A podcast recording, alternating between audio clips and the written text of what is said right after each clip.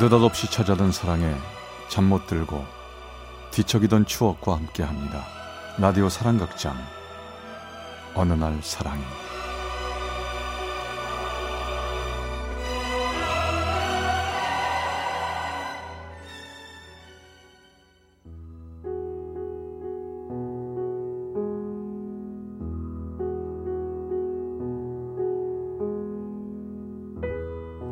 사랑의 체험수기 어느 날 사랑이 제 60화 미안한 사랑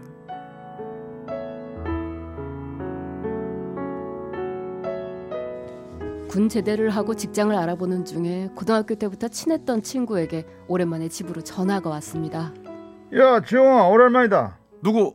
어, 어, 나코. 야, 그동안 왜 이리 연락이 안 된 거야? 어이, 삐삐에 연락 남겨도 전화도 않고.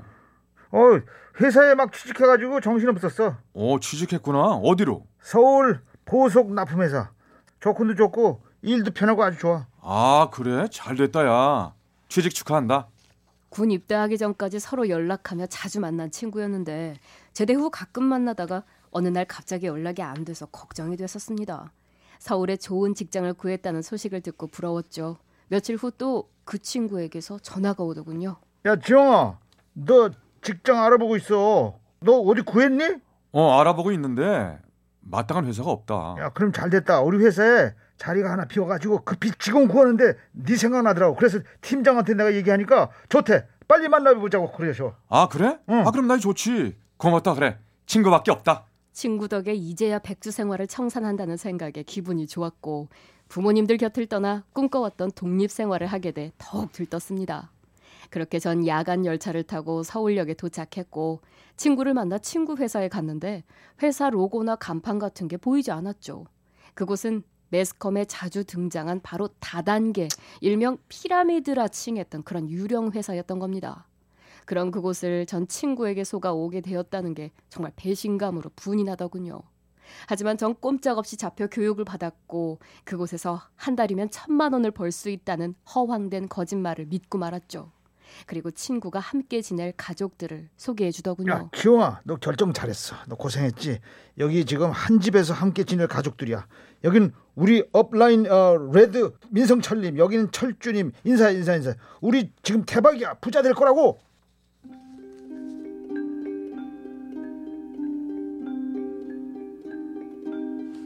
그렇게 전 잡히지도 있지도 않은 미래를 꿈꾸며 모아둔 돈을 다 그 회사에 물건을 사는데 써버렸고 빈털터리로 그렇게 하루하루 회사도 아닌 회사의 동료들과 하루를 보냈죠. 그런 어느 날 서울에 사는 후배가 결혼을 한다며 꼭 와서 축하해주라는 연락이 왔습니다. 예전 같았으면 축의금이며 선물을 준비해 축하해 주었을 텐데 이젠 다단계에 빠져 모아둔 돈을 회사 물건에 다 써버려 한 푼 없는 신세가 된 절 보니 한심 그 자체였죠. 하지만 안 갈 수도 없고 전 마음만 가지고 결혼식장에 가서 축하해 줄 수밖에 없었습니다. 예식장에 도착하니 거기에 또 다른 후배들도 몇 명 만나게 됐는데요. 그중 처음 보는 귀여운 아가씨가 제 눈에 들어왔고 후배들과 인사를 나누며 그녀도 함께 소개를 하더군요. 어, 오빠 오랜만이다. 이쪽은 은희 친구인데 어떻게 하다 보니까 친구로 지내는 혜진이야. 안녕하세요. 처음 뵙겠습니다. 네, 안녕하세요. 만나서 반갑습니다. 그녀는 아담한 키에 귀여운 인상이 저도 모르게 호감을 갖게 되었습니다. 무슨 일 하세요? 보석 회사 뭐 그냥 관리직이야? 전 사실을 말할 수 없어 거짓말을 할 수밖에 없었죠. 후배의 결혼식이 끝나고 후배들과 함께 피로연 장소로 이동했는데 귀여운 그녀는 어느새 제 옆에 앉아 있더군요. 고마워요. 보석 회사면 멋진 보석들 많이 보시겠네요. 아, 아 그렇죠. 그 혜진 씨는 무슨 일 하세요? 저는 일반 회사 격리를 근무해요. 주영 씨 인상 참 좋으시네요. 일이 슬슬 잘 풀리겠어요. 사람들을 편하게 대해 주시니까 말이에요. 아, 과찬의 말씀이세요. 전 혜진 씨의 첫인상이 참 마음에 드는데요. 남자들 많이 울렸을 것 같은데요. 아니에요. 저 남자 사귀어 본 적 한 번도 없는데요. 정말요? 에이, 아닌 것 같은데. 이렇게 아름다운 혜진 씨를 남자들이 그냥 뒀단 말이에요? 정말이에요. 진짠데. 그날 피로연에서 전 그녀와 파트너가 돼 함께 노래도 부르고 게임도 하며 그날만큼은 모든 걸 잊고 즐거운 시간을 가졌습니다. 그녀도 내가 싫지 않았는지 전화번호를 알려주었고 다음을 기약하며 아쉬움으로 헤어졌죠.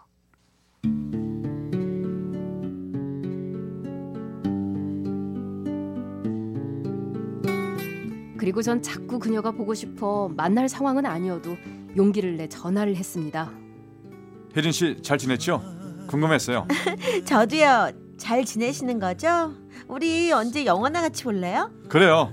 제가 다시 연락하겠습니다. 하지만 데이트를 한다는 건 엄두가 안 났죠. 데이트할 돈도 없거니와 그 다단계 세계는 그들이 말하는 성공하기 전까지 이성 교제를 허락하지 않았기에 그들의 감시를 피해 저녁에 밖에 나가기가 힘들었죠. 하지만 그녀가 보고 싶을 때마다 비상금을 털어 그녀를 만났습니다. 오늘은 영화 보러 가요. 제가 미리 예매해두었는데 어때요? 좋아요. 갑시다.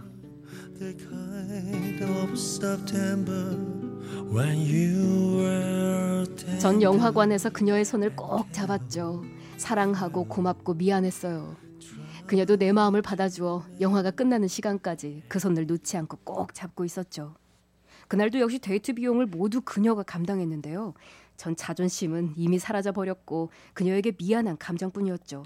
직업을 속일 수밖에 없는 내 현실이 그리고 가진 게 없는 내 자신이 밉고 싫었습니다. 저기 이거 받아요. 아니, 웬 초콜릿이에요? 오늘이 발렌타인데이잖아요. 처음 받아봐요? 아, 고마워요. 나 이런 거 정말 처음 받아보는데. 정말요? 나나 조영 씨나 연애 박사는 못 되겠군요. 그러네요. 근데 이거 직접 만드신 거예요? 네. 어제 뜬 눈으로 밤지 새우며 만들었어요. 주영 씨 기뻐하는 모습 떠올리면서 맛있게 먹어요. 눈물 나게 정말 고마워요. 그녀를 만나고 나는 행복했지만 내 마음 한 구석은 늘 내 현실이 답답했고 특히 그녀에게 미안했습니다. 그런 어느 날이었죠. 저기 친구한테 주영 씨 얘기했더니 친구가 당장 이번 토요일 주영 씨 소개시켜 주라고 난리인데 어떡하죠? 전 고민이 됐습니다. 그녀를 만나는 건 좋았지만 친한 친구에게 사귀는 날 소개시킨다는 게 신경 쓰일 수밖에 없었죠. 그, 그, 그 그 래요. 아, 부담스러우시면 약속 안 잡을게요. 아, 아니에요. 전 괜찮습니다. 저도 혜진 씨 친구들 궁금했는데 잘 됐네요. 토요일에 봐요. 토요일 약속 시간에 맞추어 동료들의 눈치를 보며 그녀를 만나러 갔죠. 그녀와 친구 그리고 그 친구의 애인으로 보이는 한 남자가 저에게 인사를 했죠. 반가워요. 저 혜진이 친구예요. 여긴 약혼한 제 애인이고요. 안녕하세요. 저 김진태입니다. 인상 참 좋으시다. 우리 혜진이 잘해주세요. 지금까지 남자친구 한 번도 안 사귀어봤는데 어설퍼도 성격하고 마음씨 하나는 제가 보장해요. 아, 이렇게 만난 것도 인연인데 우리 다 같이 한강에 유람선이나 타러 갈까요? 아, 예, 그래요. 하지만 전 또 고민이 시작됐죠. 유람선 표 때문인데요. 제 주머니엔 고작 돌아갈 차비뿐이었으니까요. 유람선 표는 다행히 친구 애인이란 남자가 사더군요. 전 미안함에 그녀를 바라보았어요. 하지만 문제는 다음이었습니다. 유람선을 타고 근처 레스토랑에 갔는데요. 레스토랑에선 예의상 제가 계산해야 도리인데 전 그렇지 못하기에 점점 고민에 또 빠지더군요. 음식을 다 먹고 계산대에 서는데 그들은 내가 계산할 거라 생각하고 있었던 것 같았습니다. 저는 어떻게 해야 될지 모르겠더군요. 그렇게 안절부절 가만히 서 있는 절 보고 친구의 애인이 계산을 했는데요. 전 불편하고 미안해서 밖으로 나와버렸습니다. 얘, 저 남자 짠돌이야? 어, 우리 오빠가 계산하고 저 남자 왜 저래? 나중에 살 거야. 어, 야, 들 것 같아. 그만해. 계산을 마치고 나오는 친구분께 고개를 들 수 없었습니다. 그때 그날 내 생의 비굴함과 작아지는 내 자신을 볼 수 있었죠. 저 미안합니다. 오늘 제가 깜빡하고 지갑을 안 가져왔네요.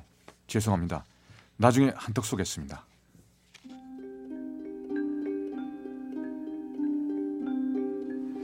그날 이후부터 점점 그녀를 만난다는 게 부담스러워지더군요.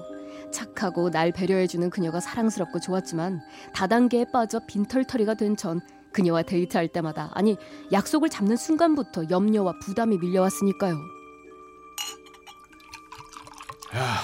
나 힘들어 죽겠다. 야, 너 그 여자 때문이지.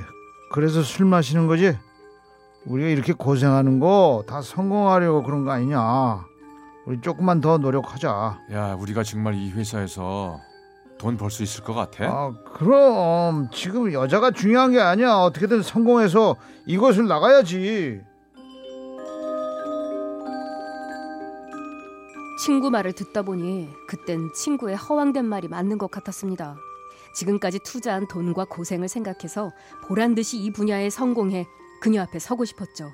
그 후 전 친구의 지시를 받고 지방에 있는 친구들이며 후배 선배들까지 전화로 직업을 속여가며 다단계의 문턱으로 끌어모았어요. 그렇지 않고선 이 다단계의 연결고리가 끊어지고 내가 바라는 성공을 할 수 없었기 때문이죠. 그 후부터 그녀에게 계속 연락이 왔고 전 괴로웠지만 그녀의 연락을 피했습니다. 만나더라도 주머니 사정으로 부담감만 생기고 당장 지하철 표도 살 돈이 없었으니까요. 주영 씨, 무슨 일 있어요? 왜 전화를 안 해줘요? 저 많이 걱정하고 있다고요. 연락 좀 해줘요. 저 너무 불안해요. 저녁 늦게라도 좋으니까 꼭 전화 줘요. 기다릴게요. 전 수백 번 연락하고 싶은 마음을 누르고 참았죠. 그녀에게선 계속 연락이 왔죠. 주영 씨 왜 그래요? 나 힘들단 말이에요. 내가 무슨 잘못했어요? 목소리라도 듣고 싶어요. 제발 연락 좀 해줘요. 그녀의 울먹이는 목소리에 마음이 아파왔습니다. 진실되지 못한 저, 그녀를 아프게 하는 제가 미웠죠. 전 도저히 그녀에게 전화할 용기가 안 났어요. 전 그녀 호출기에 나의 거짓된 직업 그리고 나의 현실을 담아 그녀에게 메시지를 마지막으로 보냈습니다.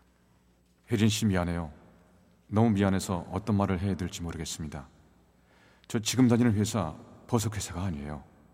언젠가는 말하려고 했는데 그리고 혜진 씨 친구 만나는 날 돈 한 푼 없어 내지 못한 거예요.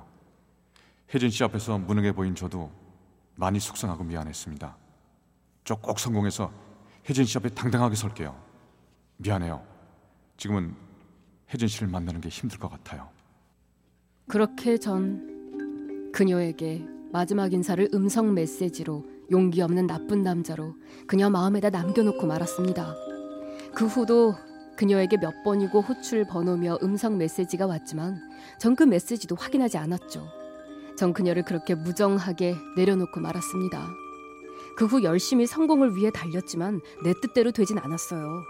그 다단계 회사는 나중에 밝혀졌는데 모든 게 다 허황된 거짓이었고 그 회사 이사장들은 불법 다단계로 경찰에 소환되고 나중에 그 회사는 온데간데 없이 제 꿈과 함께 사라지고 말았습니다. 그녀에게 약속한 성공은 꿈으로 사라져버렸고 다시 그녀를 찾아갈 용기도 나지 않더군요. 벌써 13년 전 일입니다. 제 나이 벌써 37. 이젠 미안한 사랑의 추억으로 남았지만 지금도 그녀에게 미안할 뿐입니다. 이제 그녀 나이 36. 아마 저처럼 가정을 꾸리고 행복하게 살고 있지 않나 싶네요. 만약 이 방송을 듣고 있다면 이 말을 꼭 전해주고 싶습니다. 미안합니다. 정말 미안합니다. 광주 남구의 박모 씨가 보내주셨습니다. 어느 날 사랑이 제 60화 미안한 사랑 편이었습니다.